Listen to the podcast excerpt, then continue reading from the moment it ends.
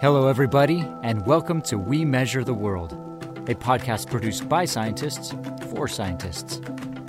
Uh, one, one funny story I'll tell you. I mean, Ryan Christensen, our farm cooperator, is awesome. He he's he loves the science as much as we do, and he likes it well enough that when we come up to work, he'll, he'll let us borrow some golf carts from his golf course to go out into the field to collect our soil samples. One day we were out there with a team of students. We collected 100 soil samples, measured soil water content down to four feet, and on the same day, one of my other students flew a drone he got a great imagery. It's a bare field; it hadn't been planted yet. It wasn't until we got home and started looking at the drone imagery we saw all these circular, crazy golf course, golf cart paths that these students had just been having a blast on, running these golf carts all over this 50-acre field. I was not paying attention, I guess. I probably would have called them out on it, but the the aerial imagery revealed their their ex, you know, having a little fun out there. So. That's just a small taste of what we have in store for you today. We Measure the World explores interesting environmental research trends, how scientists are solving research issues, and what tools are helping them better understand measurements across the entire soil plant atmosphere continuum. Stay current on applied environmental research, measurement methods, and more.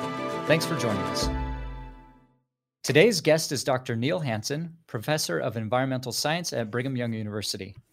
His research and teaching focus on water use and conservation in agricultural and natural systems and his work includes areas such as dryland and limited irrigation agro ecosystems and land management for water quality protection.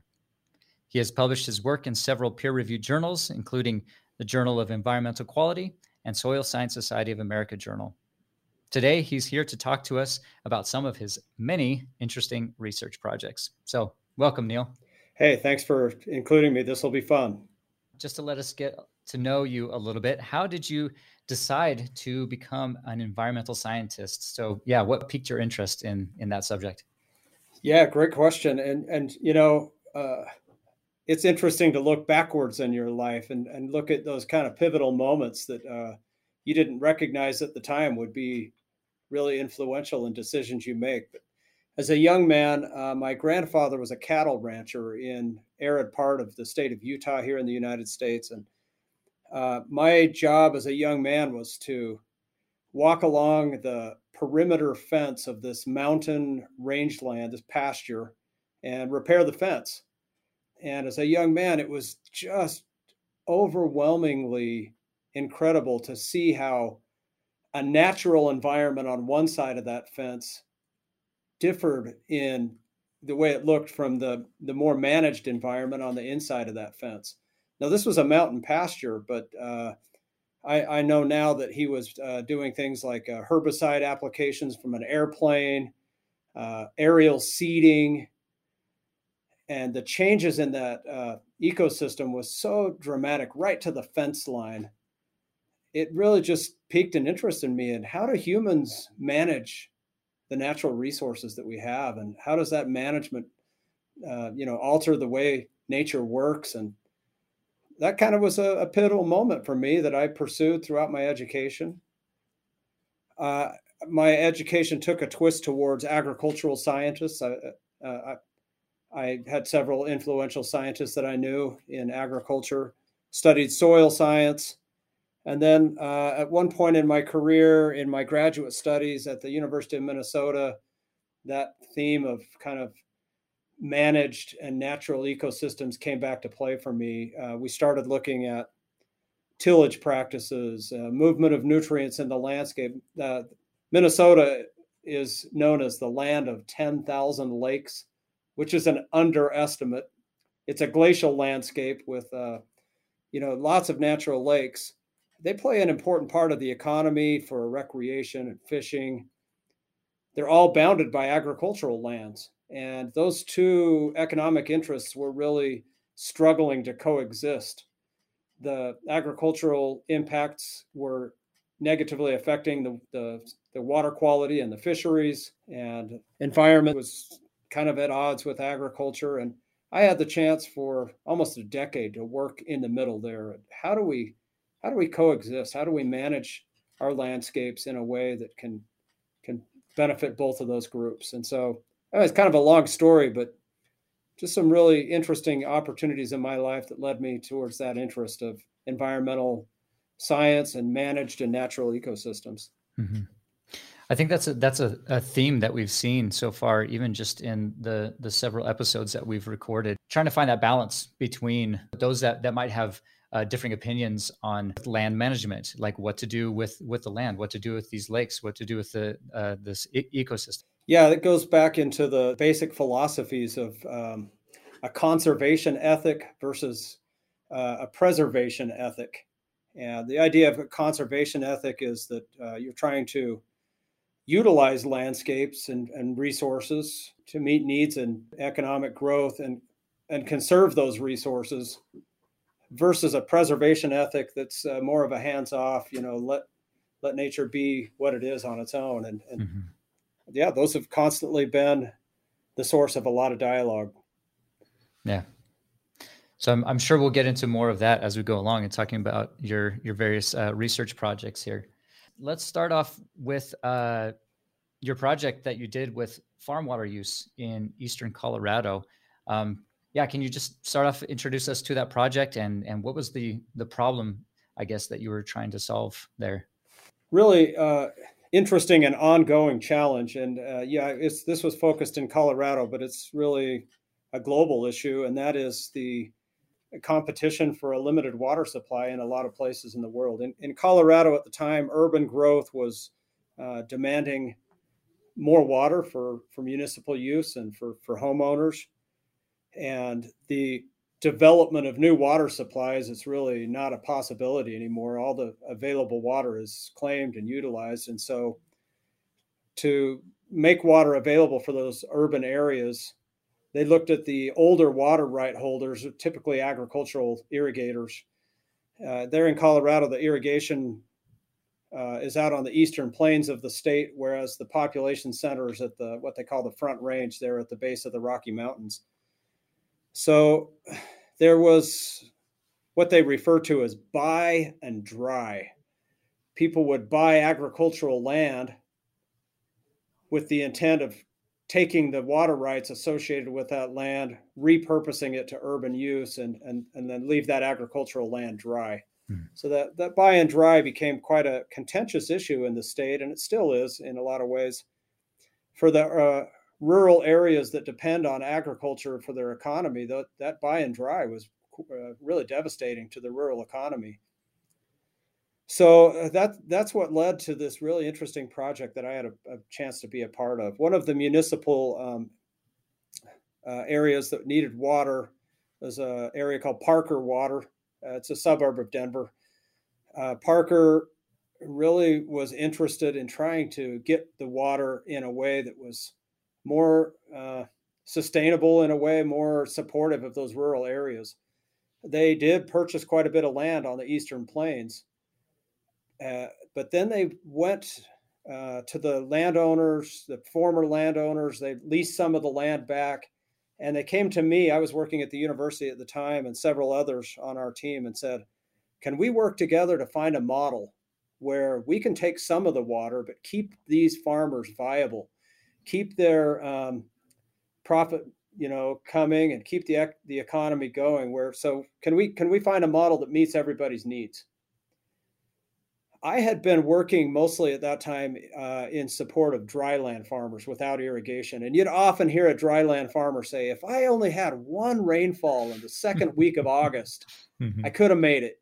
Mm-hmm and that really uh, weighed on my mind. I'm like, if these uh, irrigation systems they they want to take some water away, move it to the city, can you keep enough water behind to give it those critical irrigations during key growth stages of the crop and make that an economically viable system?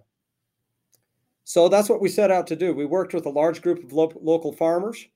Uh, we asked them, hey, if you wanted to cut your water use in half, or in some cases, we, we had a quota. We said, you know, no more than 10 inches of applied irrigation. It's a little less than half of what you're used to doing. What would you do? And we, we uh, got a list of 30 different ideas or more. And then we put them out in a research trial. This was a multi year trial. It included crop rotations, irrigation practices, with and without fallowing of landscapes. And it was fun. We worked with growers, we worked with the cities. We had some of the funnest things were walking through those research plots with municipal water suppliers, water attorneys, farmers, and just uh, having a conversation about the challenges that we're facing about meeting water, changing water demands in the world. Uh, so yeah, really cool project, and kind of one of the key outcomes was that there were opportunities. There were among those 30, there were eight or 10 really good options that involved maybe different crops, different irrigation strategies, different rotations that were economically viable and significantly reduce the water use. When we're talking about dryland farming, um, there's a lot of tradition that goes into into what they do. There's multiple lifetimes and generations of experience. Were there things that you learned, I guess, from both sides? What did they learn from you, and what did you learn from them? One grower that we were working with was a producer of um, confection sunflower seeds. These are sunflower seeds that uh, you you buy and and they're salty and you chew on them. They're delicious. mm-hmm. That producer was uh, pretty influential in helping us develop one of our our strategies that we tested, and showed us that sunflower was really flexible in how it would respond to irrigation. We put his his test his recommendations to the trial. And the basic idea was let that sunflower kind of experience some water stress early in its growth. But when it's starting to develop the flower, give it plenty of water. And this was almost laughable, but we would get these three foot tall sunflower plants with a great big sunflower head on it, full of seeds. The ones that we had been irrigating in a more, I guess, traditional way, or what we thought you, you would do, you know, irrigating throughout the growth cycle they were tall and they had little tiny heads on them. Hmm. And so it really showed that you know if you if you know the biology of the plant you're working with and the crop and its sensitivity to water, you can get more crop per drop, right? The that was kind of mm-hmm. our theme is more crop per drop, uh, and that that was a really telling uh, story for us. Now a lot of gr- growers out there weren't growing sunflower, but that principle still held. Mm-hmm. Now, on uh, the flip side, I want to say that the one of the most interesting challenges that we faced was not an irrigation challenge or a plant biology challenge, but it was policy.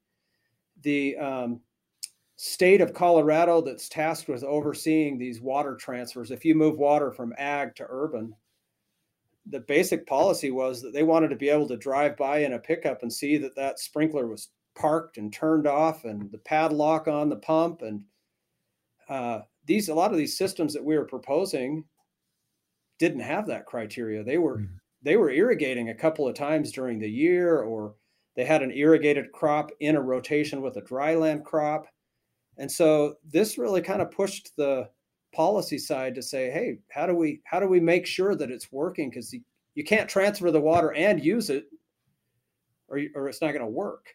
Mm-hmm. And so that was one of the the challenges that we had to work with is how can you monitor and document and and show that the water consumption is what you said it would be in several locales, especially within the Western United States, where you talked about water rights and that it's kind of a, a, use it or lose it type of situation from year to year. Is that the same kind of situation that you're dealing with there in, in Eastern Colorado? Yeah, absolutely. What, what they refer to as the prior appropriations doctrine. Uh, water rights are dependent on a beneficial use uh, that that water's been put to and, and, and the history of how it's been used. And so, yeah, that that mentality of use it or lose it is prevalent, and it's a challenge. But uh, state governments, Colorado is a great example of looking at alternative approaches to water banking, or you know, making it possible for farmers to conserve water and benefit from it. Mm-hmm.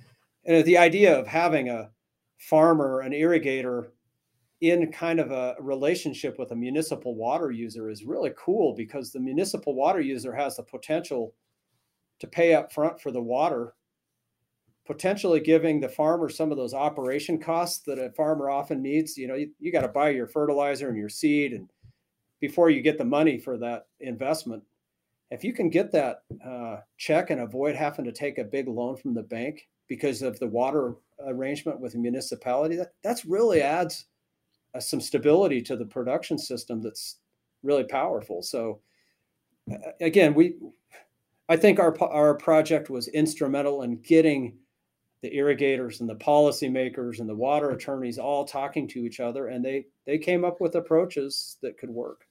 A lot of times, science and research they can divide individuals or groups, but I, I think this is a good example of about how your research and science in, in general, especially in this case with environmental science, can actually bring groups together and begin a fruitful discussion to to move forward we definitely saw that and these were groups that did have a lot of uh, tension in them mm-hmm. I, those first couple of meetings the the people from the urban areas were out on the farm and the, before you knew it the farmers were uh, feeling like that they were being targeted and so they they start shooting back no it, you guys use it waste water on golf courses and the farmers would shoot back and forth with them but inevitably, after spending a couple of hours together, the conversations turned to much more, uh, you know, productive, helpful, understanding each other kind of, and and yeah, the science was sitting in the middle of that, and the science hopefully provides some some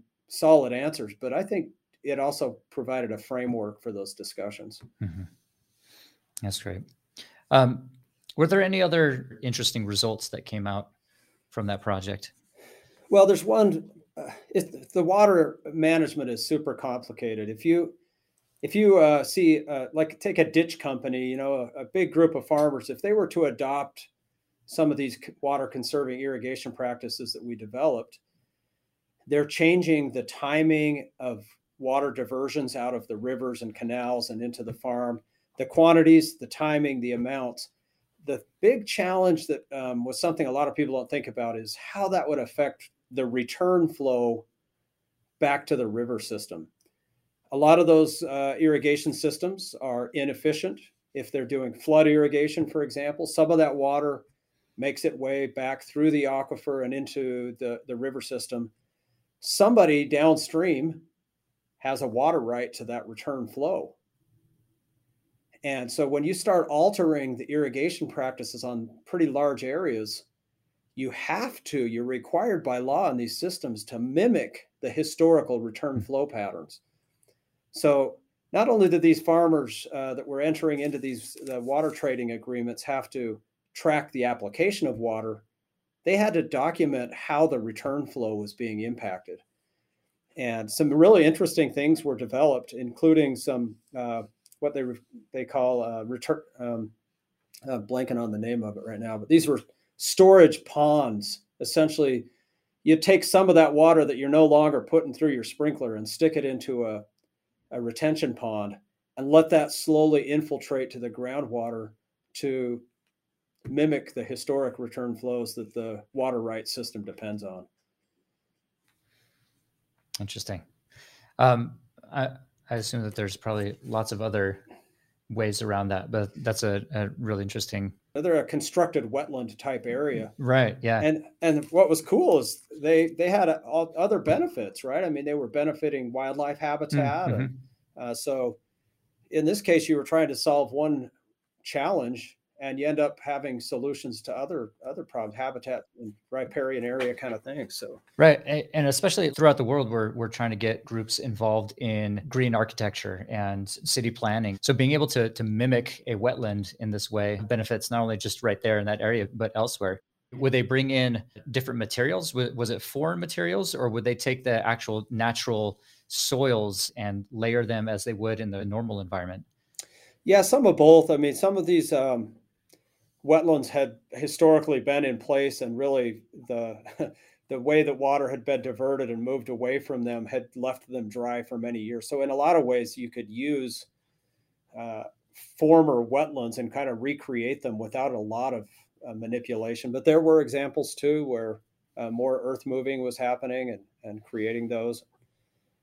Uh, really really pretty neat hmm. systems, but they do illustrate the complexity of these water systems. That water is managed and moved and quantified and manipulated in these river systems in a really big way. All right, so let's move on to another project of yours, uh, the BYU Turf Farm. Yeah, can you tell us a little bit about that project, how it started, how it came to be, and everything? When I came to BYU, I really didn't have any experience with turf grass. Um, my colleague, Dr. Brian Hopkins, is kind of uh, the, the one that leads out on these scientists, but on these uh, projects on turf.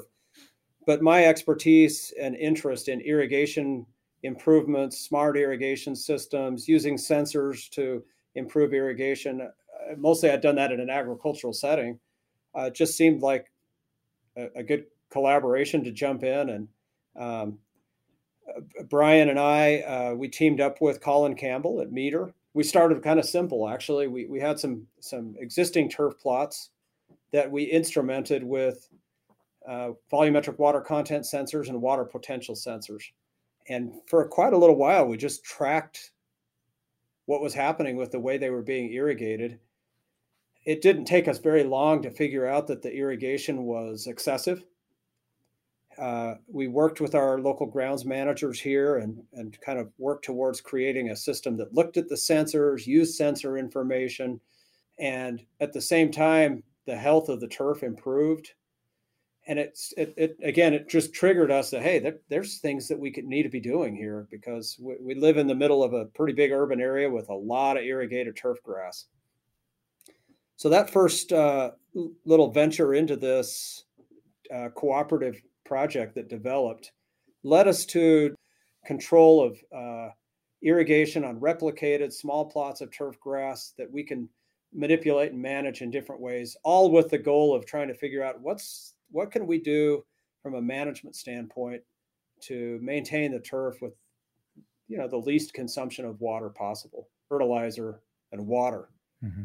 and it turns out to be a really interesting story uh, when you have the right amount of nitrogen things work pretty well but what often happens in a especially in a homeowner setting is if if a little's good a lot's a lot better right and so we see a mm-hmm. lot of grass that gets quite a, an excess of nitrogen fertilizer and for the homeowner maybe the outcome of hey my my grass is greener than yours and uh, it greened up earlier in the spring and it's mm-hmm. you know that that can maybe reward that that nitrogen fertilizer but what we've learned is when you put a lot of nitrogen on you get a lot of above ground growth it drives water use up and then what you don't see is below ground it's reducing the depth of root growth hmm.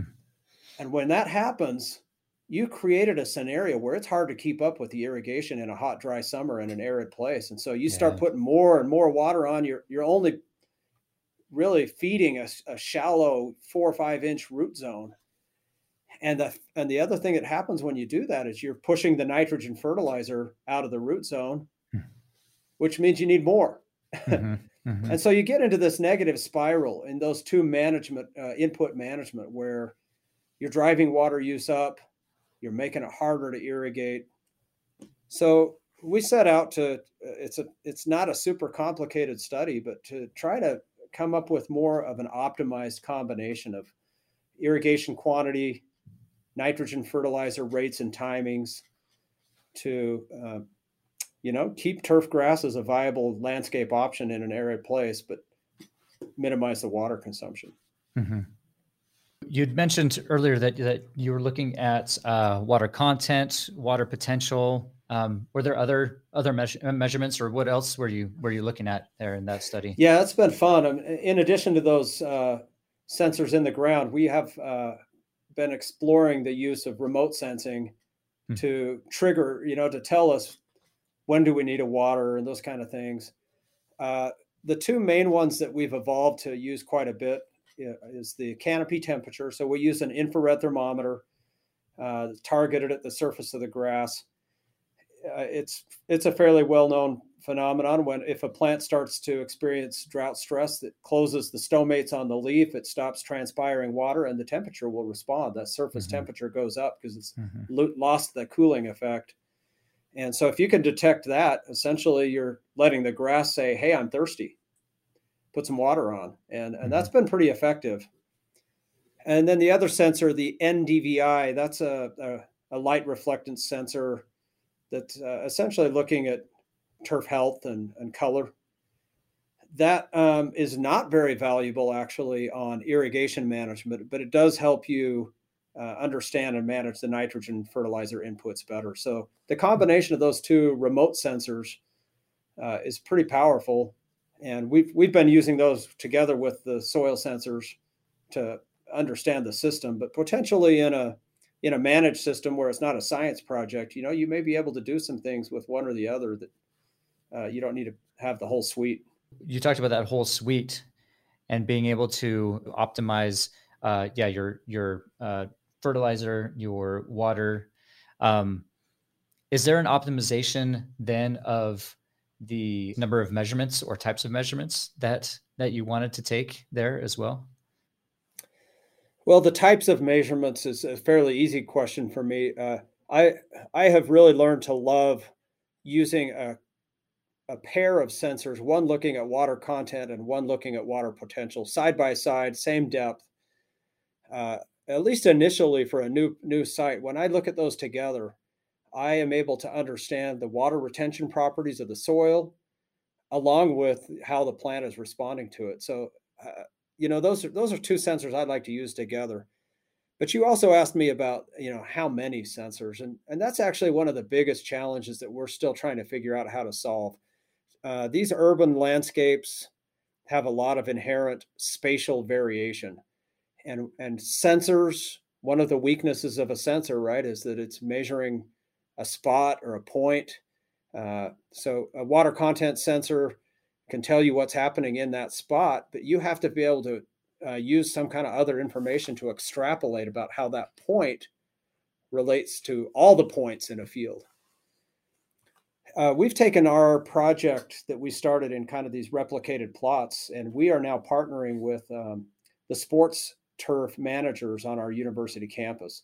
And this has been really fun and really eye opening. I mean, we've got sensors on our university football field, which is a pretty uh, you know high visibility location for us. Uh, it's it's been a lot of fun, but in that environment, the the manager just says, "Hey, I I can't have dry spots. You know, this this has to be pristine when sixty thousand people come to watch a sporting event."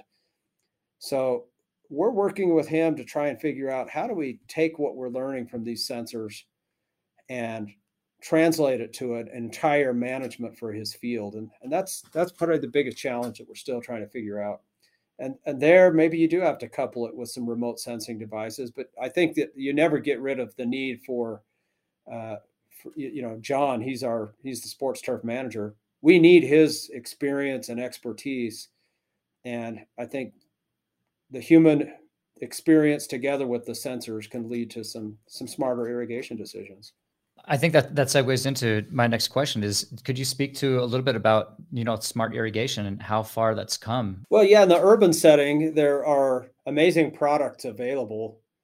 The uh, irrigation controllers that are, there's a kind of a different set of uh, technologies. Some of them use uh, internet connections, getting information from local weather stations, doing ET calculations, and and, and recommending you know adjust rates that adjust throughout the year. Uh, others are capable of interfacing with sensors. So the idea of a, a smart controller is pretty powerful. I think that we're uh, pretty low on adoption of those technologies. Um, so th- I would say in, in that time frame that you mentioned, we've come a long ways on the science. Uh, even the science of, of nozzle technology, had uh, sprinkler heads, being able to design a, a, a, landscape that has water conservation in mind. There's a lot of uh, really great principles that have been developed. Still a lot of need though for adoption. And again, when you get back to that kind of policy interface, how do you how do you take these technologies and incentivize and educate people to put them to work? Now, on the agricultural side, oh, just really exciting things. Um, there's there's a development in again nozzle tech the engineering side of things what what do the nozzles look like pressure regulators um, huge huge development in drip irrigation and and there where you have an economic uh, benefit to these adoption, the, the adoption's better. And clearly, we've seen a massive ex- conversion of traditional flood or surface irrigation systems to sprinkler and drip irrigation. And technology, there's still a lot of space to go for, for better improvement. Now, in both the urban and the agricultural settings, one of the greatest things that's happening is just the use and application of remote sensing. Being able to look at landscapes, look at agricultural fields, and see when something's gone wrong. Uh, center pivot sprinklers are, are really fun to look at from, you know, if you're looking from a satellite image or a, a, a drone image, if there's something wrong with a nozzle or a sensor or whatever, you, you, you tend to get these donuts around the field mm-hmm, mm-hmm. because the, those problems are traveling in a circle, right? Mm-hmm. And so uh, just being able to monitor things and see things on a regular and routine basis is a really great technology that's improving water use efficiency. So, what are the the next steps then for the BYU turf farm and and for that project? Yeah, like I mentioned, I think our biggest challenges at this point are uh, for us as scientists to learn how to work with the sports turf managers in a way that uh, results in, in improvement and change that works for them and that delivers a product that they're happy with. I, am very happy with the information we're getting from the sensors. And we are in the process, we sit down with them when they have time and and show them what the sense what we see when we look at the sensor data, and then we listen to them. Uh, what what do they see uh, that works or isn't working? And so I, I, think similar to what I described in eastern Colorado with the the water exchange, I think there's just a, a little period of time here where we're trying to understand the user's needs and the science and bring those together to create solutions your your talk of being slow to adopt some of these solutions. Do you think um, some of that is that these new technologies and innovations are more uh, cost prohibitive? The idea of smart homes was really big a few years back. It's, it has seemed to to have waned a little bit, but having you know this uh, everything, the Internet of Things, and having your whole home connected. Um, and it really only seemed that there were a few early adopters, and it kind of kind of uh, slowed a little bit. Do you see the same thing happening with the smart technology and smart ag and smart irrigation? I sure do. Uh, obviously, the rate of adoption is is ultimately driven by the bottom line, and, and as you brought up, I mean, if if the cost of adopting technology is higher than the potential savings, adoption is going to be slow. Mm-hmm. But you got a couple of trends really driving right now. Water scarcity is pushing the cost of, of water up.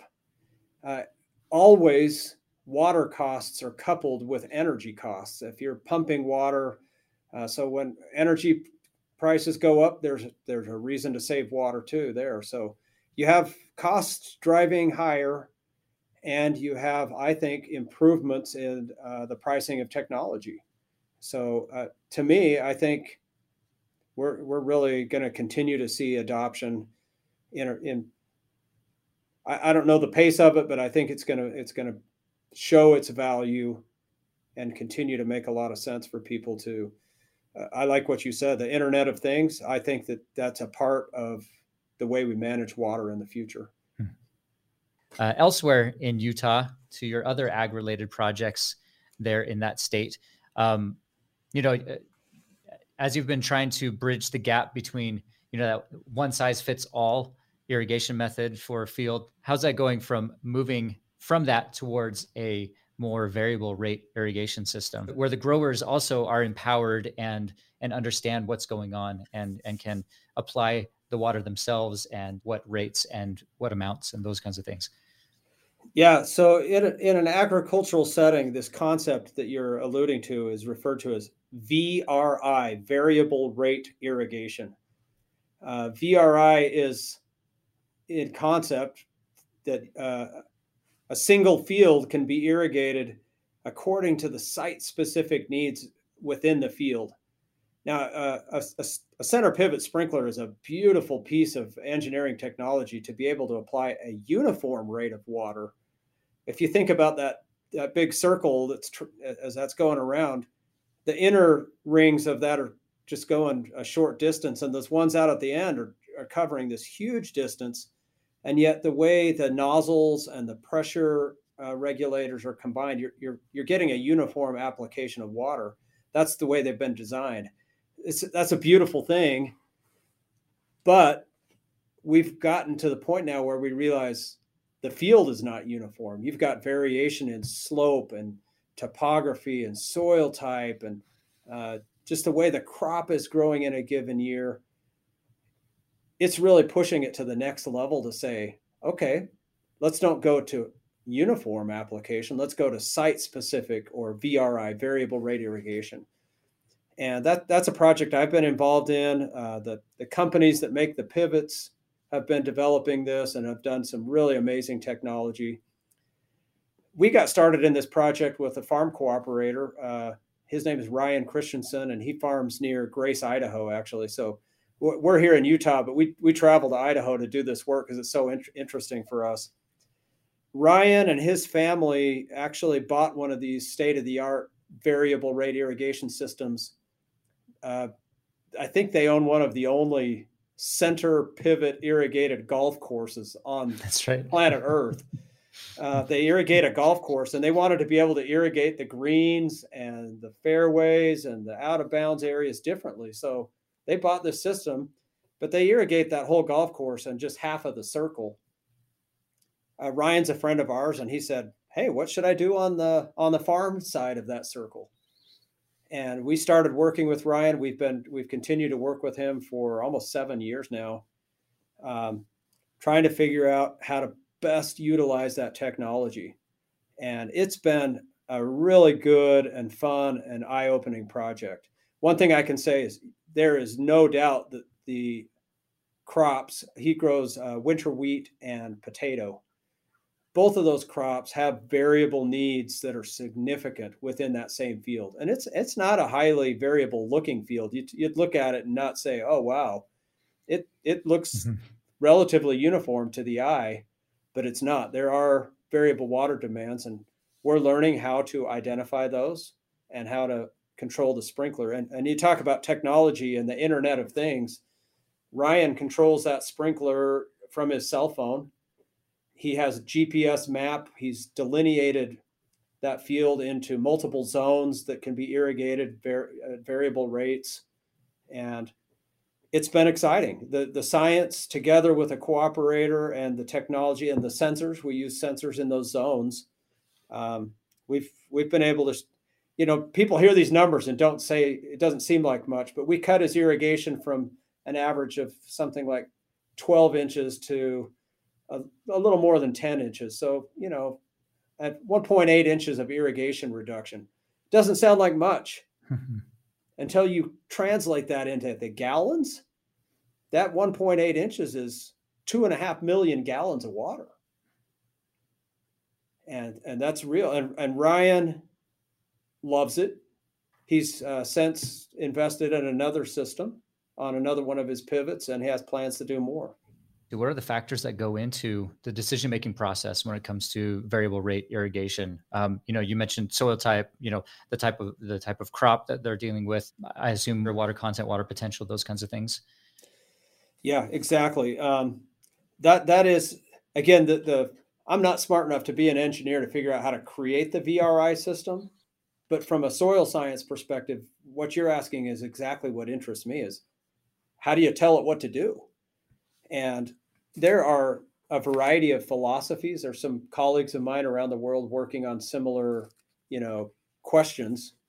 So mine's not the only answer, but we've we've decided that we want to use relatively permanent zones, subdivide that field into relatively permanent zones, and then use sensors in those zones to to tell the sprinkler how much to apply. So how do you create the zones? And what we've learned is uh, some of the most powerful variables are historic yield variation. Uh, this farmer and many these days have yield monitors on the combine, right? So it's it's mm-hmm. able to make a map of yield. So areas with higher or lower yield become part of the uh, equation to create these zones. Uh, so historical yield, and then topographic variables like the relative elevation, field parts of the field that are higher or lower, even if it's subtle, mm-hmm. even if it seems relatively subtle, that really drives the the need to irrigate water to apply irrigation in a different fashion. Um, and then we've done some other we've we've done electrical conductivity mapping of those fields. Um, we've done some some geographic modeling. There's a, a, parameter called the topographic wetness index. But among all those variables, probably the two most powerful ones are that historical yield and the top- topographical, the relative elevation. Mm-hmm. Mm-hmm. Um, we validated those by measuring water content changes. Anyway, we do all those soil samples not because we think any farmer would ever do it, but um, that's how we validated uh, the way to create these zones using those uh, more simple to obtain variables, the yield maps and, and those things. So that's what we do. We, we subdivide the field with um, spatial information. We put uh, a pair of sensors in each of those zones, and then we track we track the water retention properties and the change in water content over time. Every time the sprinkler comes on, we make a recommendation, and you'll see one zone's getting you know, three quarters of an inch of water, and another zone's getting half an inch or a quarter uh, on any given day. And then the water savings that I mentioned, that's when you add all that up and compare it to what would you have done if it was a uniform irrigation, you're, you're saving water. Uh, and in some cases, the, the crop is healthier. I think it, particularly on the potatoes, you're avoiding some uh, excessively wet areas that make the potatoes prone to disease. So, do you feel that that uh, this type of situation is applicable then to any type of agriculture? Certainly, agriculture is going the way of precision, right? Uh, uh, mm-hmm. This variable rate irrigation is not the earliest thing. The uh, variable rate nutrient applications is much more mature and developed, and it's a to a point that it's a relatively standard practice among uh, large producers. So, uh, things are going towards variable rate seeding rates, changing the, the population of, of seeding, or and even in some cases the hybrids or varieties that are being planted. Uh, technology to precisely apply pesticides or herbicides rather than blanket applications everywhere. I, I see that these precision, spatially variable, temporally variable uh, technologies are increasing in adoption as we go forward and, and, and paying paying off. They're saving resources, they're making the impact of agriculture on the environment less and making the production more efficient. What were some of the the specific benefits that that uh, Ryan Christensen had seen, and how does that translate then to to benefits that others might be able to see? One of the things Ryan uh, shares with me is having the sensors in the field gives him a sense of uh, flexibility and security on it because he's managing multiple pivots, multiple fields. On that same field, he's managing a, a golf course and an agricultural field with the same pivot. Having those sensors gives him power to make informed decisions uh, that can benefit not just the field where the sensors are, but other fields where he's uh, moving water. So I, I, think you know that's that's not to be overlooked the the sense of security and peace of mind that he gains from having uh, an assurance of what's going on and whether he needs to irrigate today or he can wait a couple days mm-hmm. mm-hmm. so uh, that's something that translates to an urban setting too i mean anybody that's managing water i think making informed decisions leads to better decisions Mm-hmm. With all of these benefits, how then can we help share, or at least do a better job of sharing this information or this knowledge with with other growers or, or others who might be interested in this? There really shouldn't be any reason that we're not getting the word out on development. Uh, I, I, appreciate you're doing this podcast. I think that's that's a great vehicle. Um, social media, our science in some ways is a little bit crippled by our um, measure of success is a peer-reviewed journal article. I mean, that that drives what we do, and, and there's good mm-hmm. reason for that, right? I mean, that's how mm-hmm. we keep the the trust in science and, and keep things at a high level of integrity. But the drawback to some of those things is they can be slow at times and, and maybe not accessible. A lot of the practitioners and users aren't aren't reading journal articles, and so it, it does be behoove us as scientists to make sure we're communicating not just in the journal articles, but getting the word out in in places where users can get it.